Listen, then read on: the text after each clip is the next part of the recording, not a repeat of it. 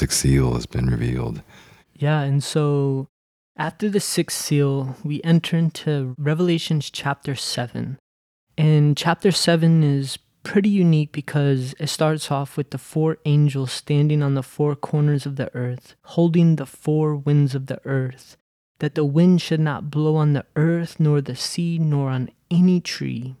And I saw another angel ascending from the east, having the seal of God, of the living God, and he cried with a loud voice to the four angels to whom it was given to hurt the earth and the sea, saying, Hurt not the earth and the sea until we have sealed the servants of our God in their foreheads. So, Revelation 7 has God sealing 12,000 out of each tribe of the tribe of 12 tribes of Israel.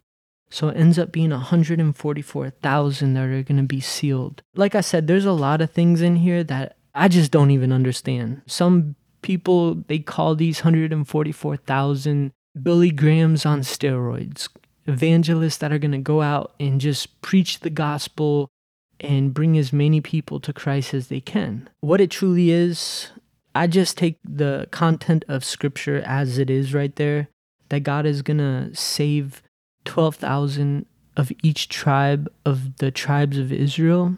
So after this takes place, entering into verse 9, there is what they call a great multitude of people. And we're going to read a little bit about them for a second. It says, After this, I saw a great multitude which no man could number, out of all the nations and kindreds and people, tongues. They stood before the throne and before the Lamb, clothed with white robes and palms in their hand, crying with a loud voice, saying, Salvation unto our God, which sits upon the throne, and unto the Lamb. And all the angels around the throne, and all the elders and the beast, fell before the throne on their faces and worshiped God, saying, Amen, blessing and glory, wisdom and thanksgiving and honor and power and might be unto our God forever and ever. Amen. And one of the elders answered and said unto me, Do you know who these are that are arrayed in white robes and where they came from? And I said unto him, Sir, only you know. And he said unto me, These are they which came out of the great tribulation which have washed their robes and made them white in the blood of the Lamb.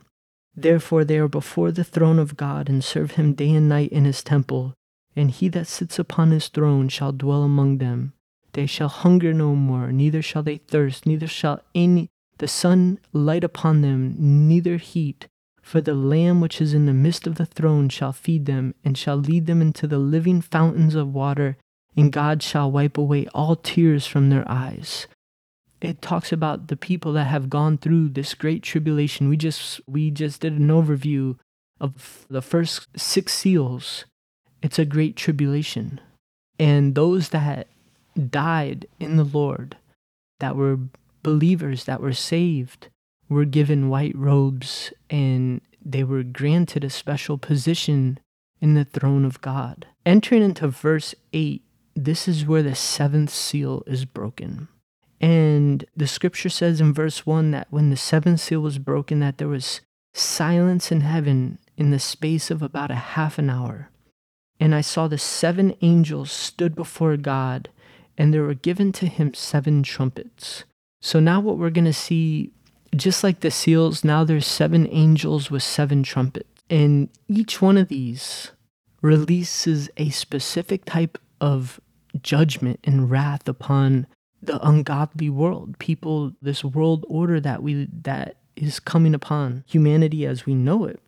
And just to kind of like breeze through this a little bit, but still not take away from the content. For an example, the first angel that blows its trumpet, verse 7 And the first angel sounded, and there followed hail and fire mingled with blood, and there it was cast upon the earth, and a third part of the trees were burnt up, and all the grass was burnt up. So that's the first angel sounding that there's going to be massive hail and fire that are going to plague this earth. The second angel sounds, and it was as a great mountain burning with fire was cast into the sea. And that obviously that's it's a symbolic language of what God is about to do, but it says a third part of the sea became blood and a third part of the creatures which were in the sea that had life in them died, and a third part of the ships were destroyed. So from there, we see that it's going to come upon the world a great judgment where God is going to destroy the earth with fire and with hail, the fish of the sea. And then as we enter into the third angel sounding, it says, There fell a great star from heaven, burning as it was a lamp, and it fell upon a third part of the rivers and upon the fountains of water. And the name of the star is called Wormwood, and a third part of the waters became wormwood, and many men died of the water because it was made very bitter or poisonous. So now we're going to see that the waters are going to become contaminated, right? That and so these are all these are great judgments that are coming upon the world. And I beheld and heard a flying angel in the midst of heaven saying with a loud voice, Woe unto the inhabitants of the earth by reason of the other voices of the trumpets of the three angels which are yet to sound.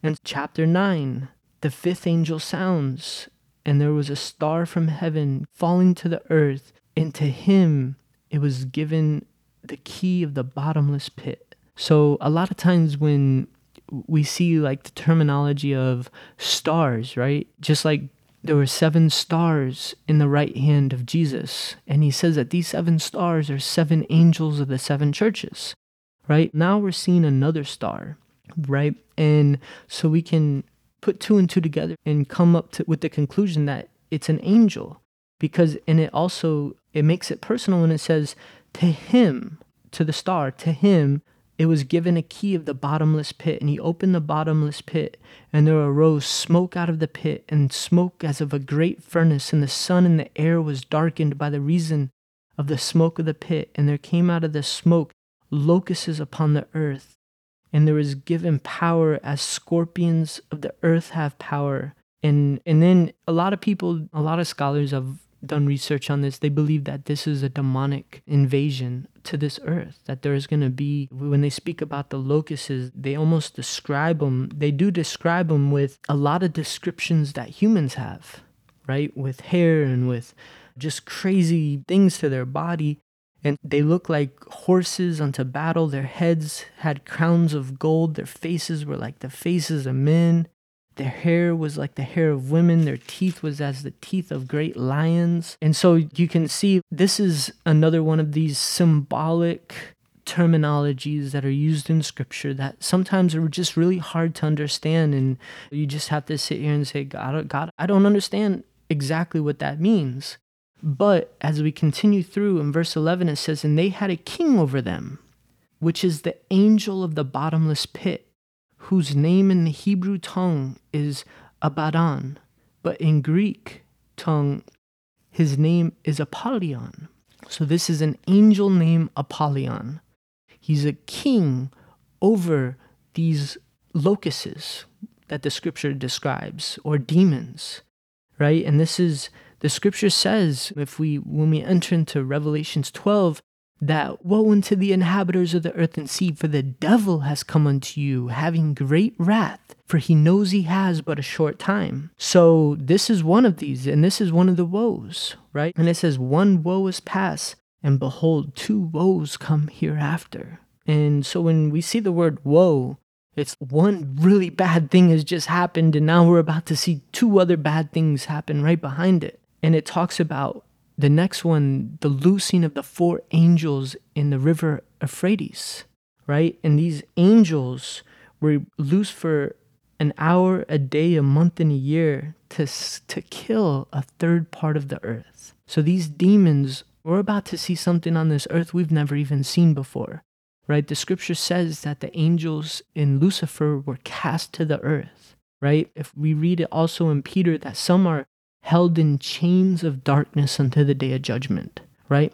This is a revelation that we've seen, and it says the number of the army of the horsemen were 200,000 of this great warring, demonic, spiritual war that this world is about to be going through. But continuing on, and also in verse 18, it speaks about how one third of the world population will die because of these evil things. And if at the end of chapter 9, which is what we're reading, verse 20, it says, And the rest of the men which were not killed by the plagues, yet repented not of their works of their hands, that they should worship devils and idols of gold and silver and brass and stone and of wood, neither which can neither see, hear, nor walk. Neither did they repent of their murders, their sorceries, nor their fornication, nor their thefts. So God is calling God's the word of God still remains strong in these last days that listen, people, you guys need to repent, right? And they refuse to repent. And we've seen this multiple times. And because they refuse to repent, great judgments come upon them. And so, entering verse 10, and I saw a mighty angel come down from heaven, clothed with the cloud, and a rainbow was around his head, and his face was as the sun, and his feet as pillars of fire. And he had in his hand a little book, and in his right hand he set his right foot upon the sea, and his left foot upon the earth. And he cried with a loud voice as when a lion roars. And when he cried, the seven thunders uttered their voices. And when the seven thunders uttered their voices, I was about to write, and I heard a voice from heaven saying unto me, Seal up the things which the seven thunders have uttered, and do not write them down. And the angel which I saw stand upon the sea and upon the earth lifted up his hand towards heaven, and swore by him that lives for ever and ever, who created the heaven and all things that are there in the earth, and all things that are there in the sea and all things that are therein, that there should be a time no longer. And yeah, and so just breaking off for a second, this is just something that God did not want the human population to understand what the seven thunders uttered. But this is a time of great tribulation, but during this time, God is about to rise up a great act of redemption and mercy. And we're about to see that in Revelations chapter 11. Chapter 10, it goes through with John given this book that he was told to eat. And we look at that more, we understand that the Bible uses that certain terminology whenever he's saying to eat of the scriptures, to, to as your daily bread, take it in. Exactly. And Revelations chapter 11 is actually one of my favorite chapters in the Bible. And the reason why is multiple reasons, but one in general is that when I read Revelations chapter 11, it stopped me in my tracks and I was like, man, that's intense. So, in the last days, God is about to rise up two prophets, two witnesses that are going to come upon this world with power granted by heaven like this world has never seen. These two witnesses, a lot of scholars and people that study the word believe that this is Moses and Elijah.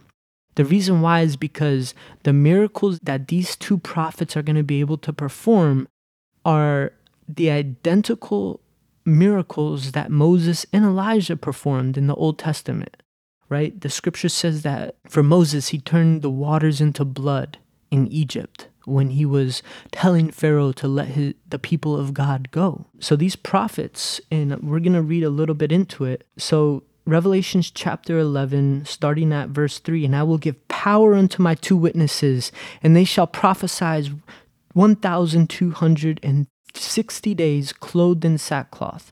So it's, they're going to prophesy for three and a half years. And this is where a lot of people they speak about the seven year tribulation period that's going to come upon this earth so verse 4 these are the two olive trees the two candlesticks standing before the god of the earth and if any man hurts them, fire proceeds out of their mouth and devours their enemies. And if any man will hurt them, they must in this manner be killed.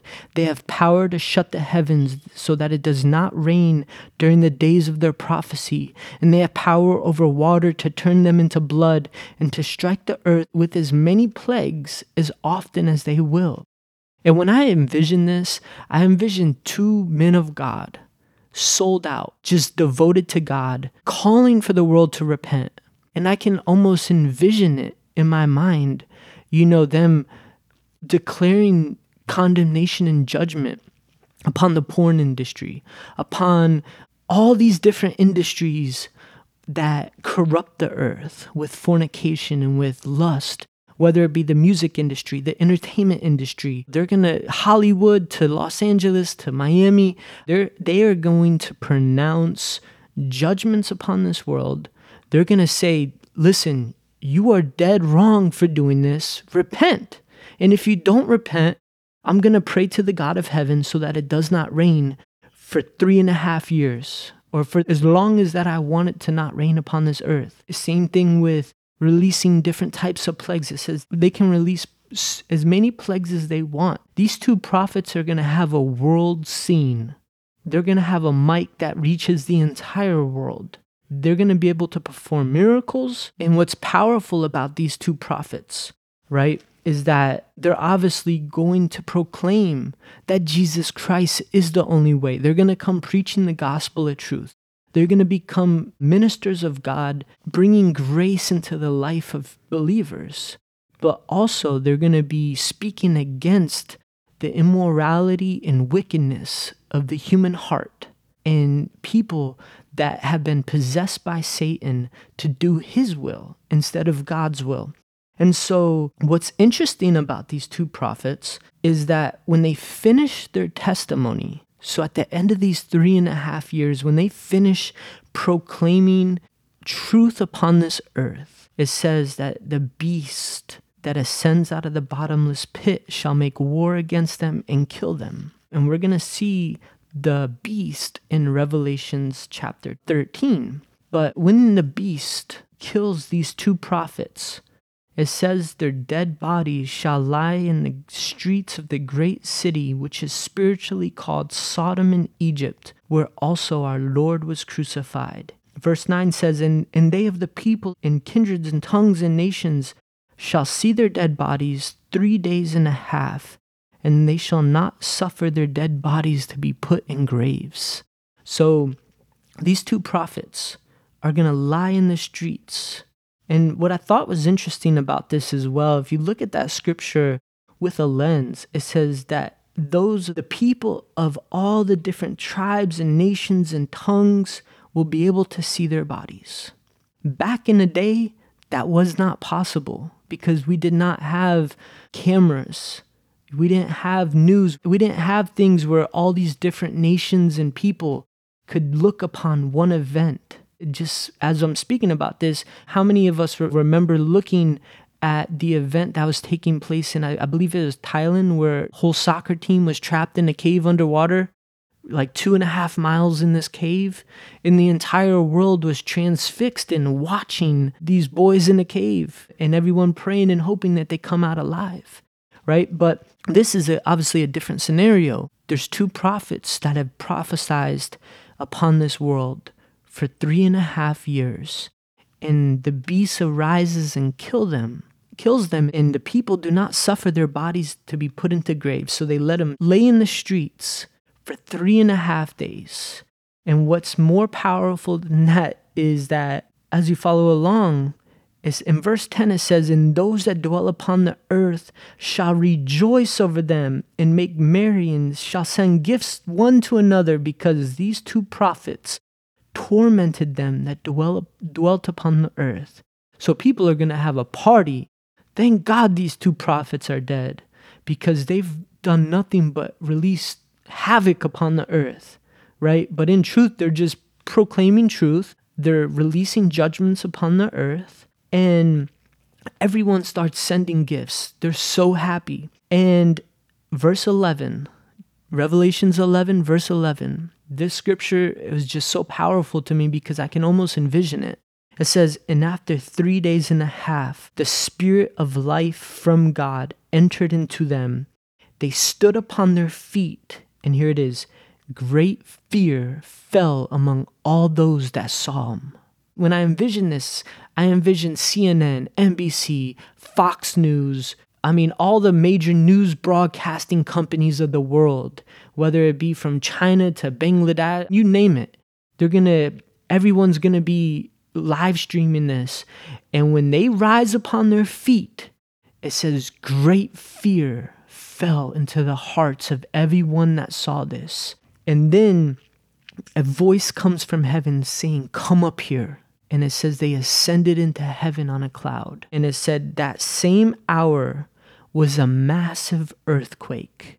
Unlike, and it says in the earthquake, 7,000 people die. And it says everyone that was left became extremely affrighted and gave glory to the God of heaven. And so when I think about that, imagine seeing that with your own eyes, these two prophets coming back to life after everyone's seen them lie dead for three and a half days.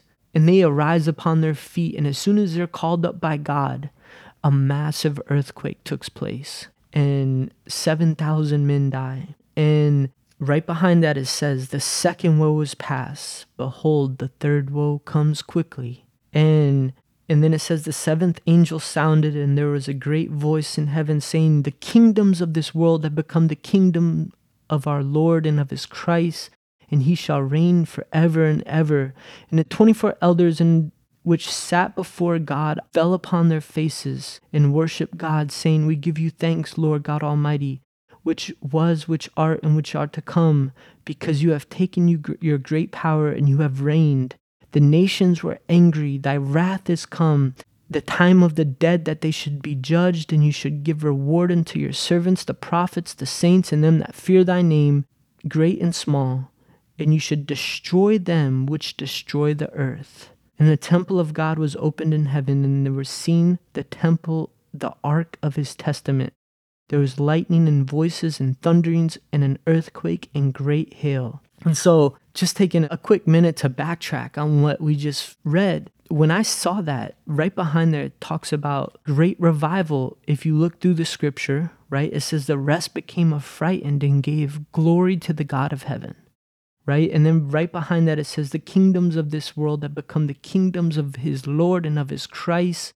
And so, this happens. A lot of people believe that this is the first seven years of the Great Tribulation right? And then this the last three and a half years of the tribulation, which is Revelations chapter 13, is the beast, the false prophet and the beast, which are going to be the Antichrist, which will be able to perform miracles in the sight of people. Thessalonians, they call him the son of perdition, who opposes and exalts himself above all that is called God and that is worshiped. So yeah, and so that's Revelations chapter 11. And as you get into Revelations chapter 12, we have another overview where we see the nation of Israel. We see the woman, the seed of the woman, giving birth to the Messiah.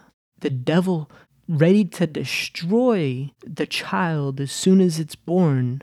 The woman flees into the wilderness where she had a place prepared of God.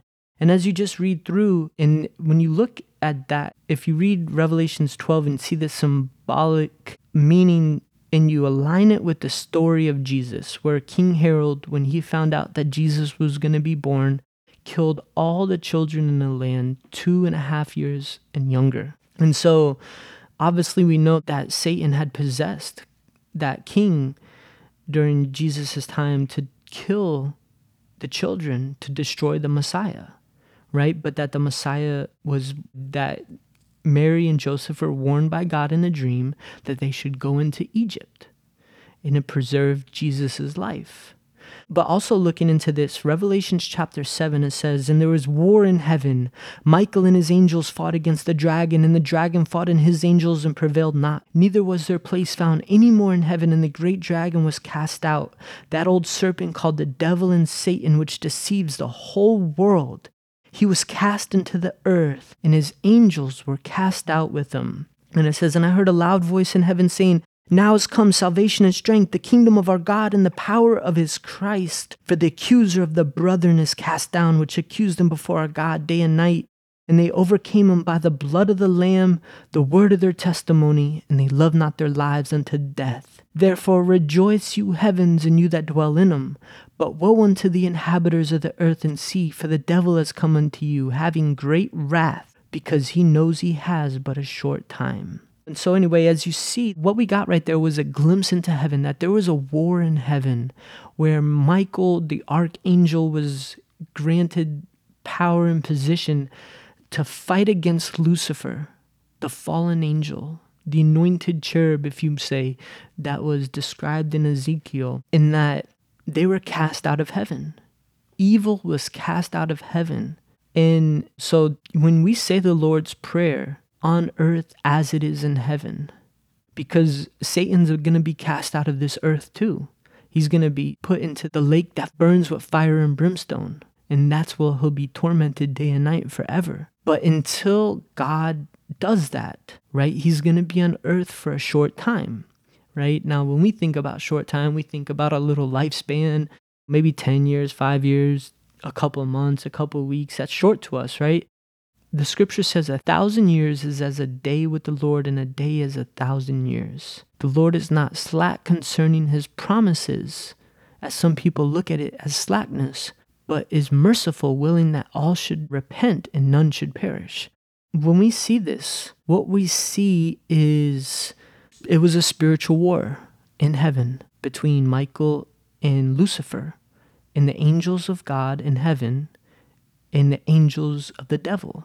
I need to take a pause because I feel like you just hit a fast forward button there. I feel like I'm watching a movie that's just literally like now in fast forward mode. Okay. So, can I take Yeah, a step back here absolutely. for a second? I know we're coming to an end here on today's lesson, guys. So, we're bear with us here as we wrap up this episode. But okay, I'm going to just go back for a second. So, we've got the seven angels with the seven trumpets, and each one of them represented pretty much the wrath right? These different pieces. They blew the horn and boom, the wrath started coming down. And one of them, I think it was the fourth one, pretty much opened up the gates of hell, is what it sounded like. That's we've heard these terms and stuff, right? And so that The key to the bottomless the, the pit. key to the bottomless pit, right? It's like the gates of hell have been opened, and all that have been chained and held back that couldn't show their wickedness are going to be are revealed. revealed. They're going to come out Yeah. and just run rampant. And we're going to see, if you will, demonology and humans, if you will, that are mutated into forms that we just have never Zombies. comprehended. Yeah, this could be the zombie thing. You're talking about these lion teeth and eyes and female male mixtures and who knows But what. spiritually, yeah. But spiritually, right? Yeah. All of this is a conversation about the mystic. I'm always going to assume there's metaphor versus literal,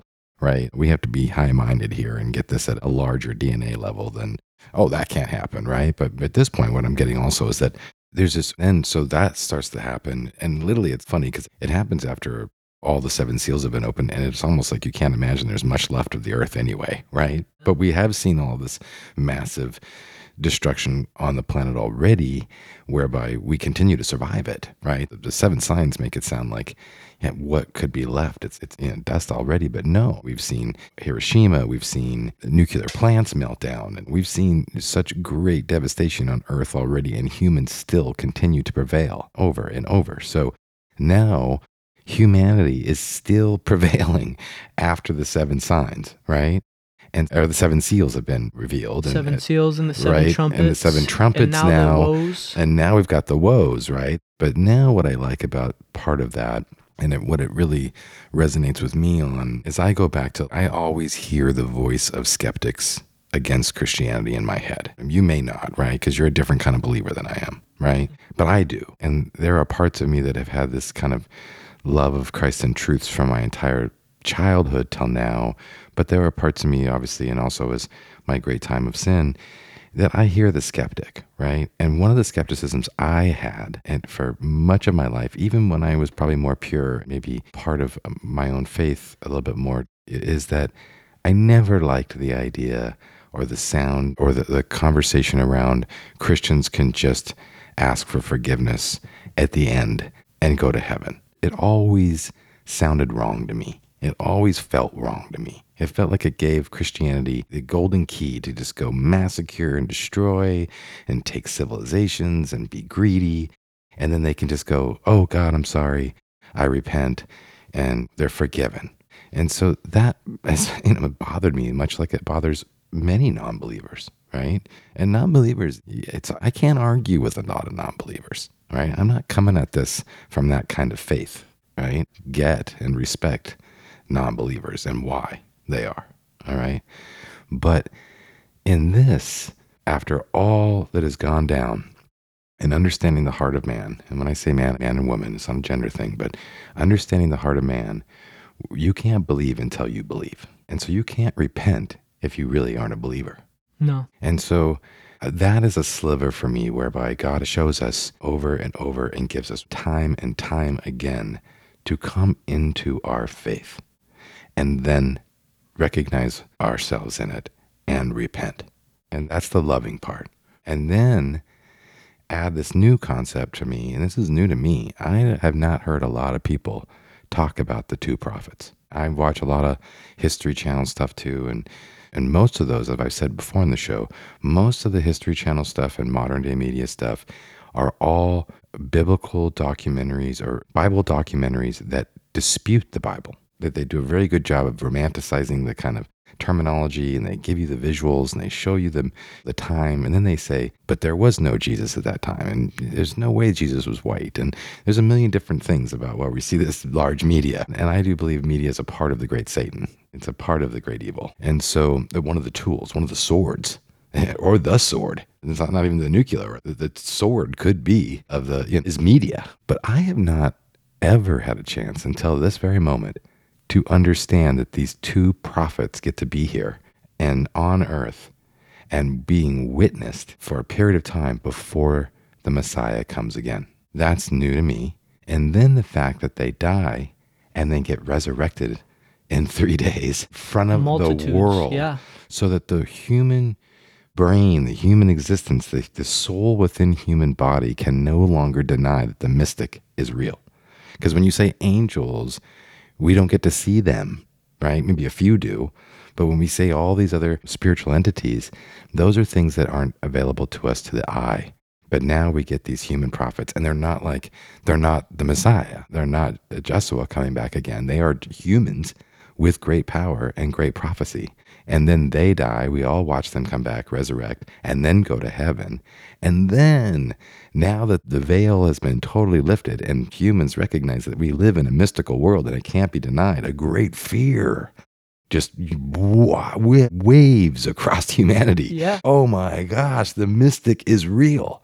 Like the spiritualism thing is real. Like we just saw it with our own eyes. And then Satan gets to come and go, the beast gets to come and go. Now that you've seen it, it's on, right? And now I'm going to use all my powers in front of you to show you and use this fear, right? You yeah, feel me? Absolutely. And that sets the stage for the next chapter or the next prophecy that is going to be revealed of the beast coming up, arising and being able to take complete control of the monetary system. This is where six the money of this comes world. in and everything, yeah, right? Yeah. Because you can, if you look at what's or the mark go- of the beast. Yeah, if you look at what's going to happen over that. For an example, the president issues a tweet, the stock market goes down 800 points.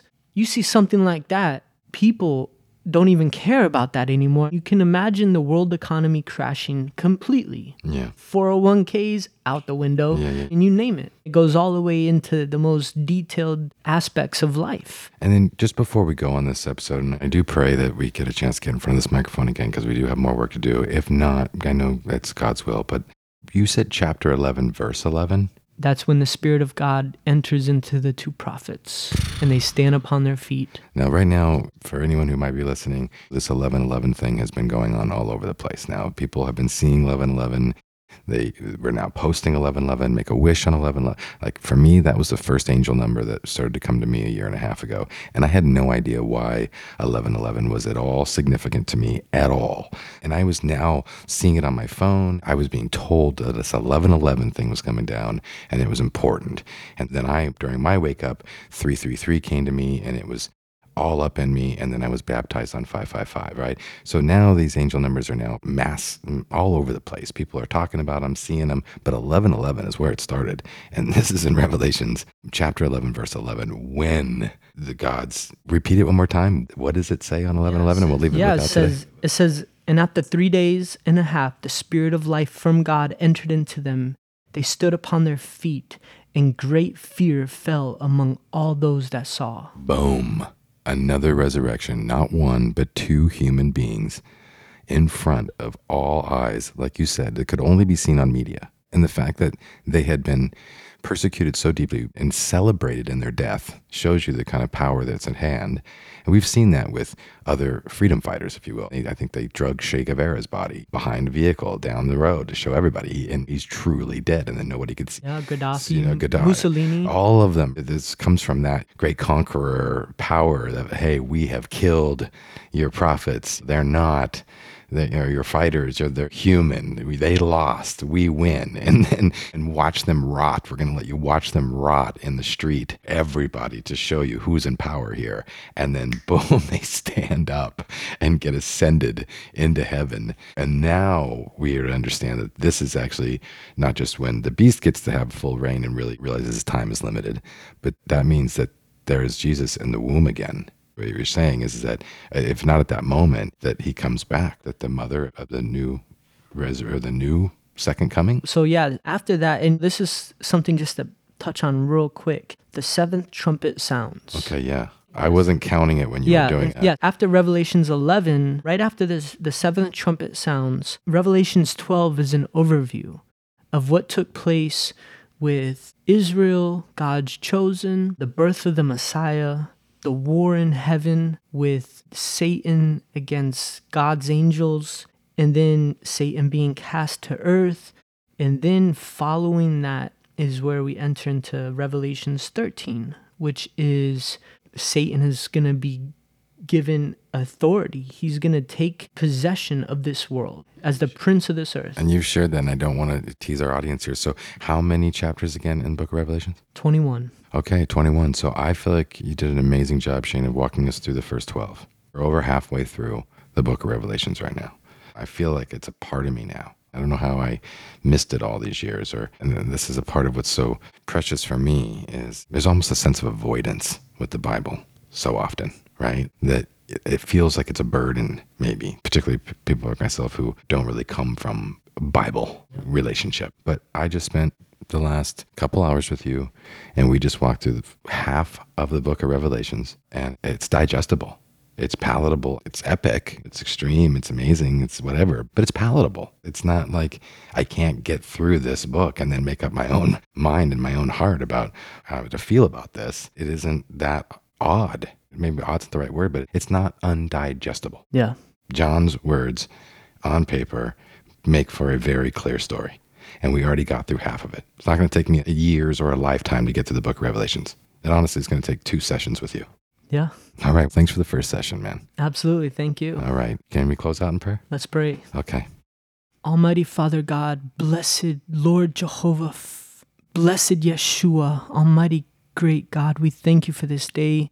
We pray your blessings and mercy upon both of us and upon all the listeners. We pray that the power of the Holy Spirit can enlighten us to the truth of life. We pray, God, that your anointing will come upon all of us and that we may receive the words that you have given us and that we may hide them in our heart that we may not sin against you. Prepare us, Lord, and prepare your believers and saints, God, and believe those that even unbelieve that you can bring them into your kingdom. We thank you for all that you do and all that you're going to continue to do. And it's through the glorious and blessed name of Yeshua HaMashiach, the blessed Lord Jesus Christ. Amen. Amen. Truth there.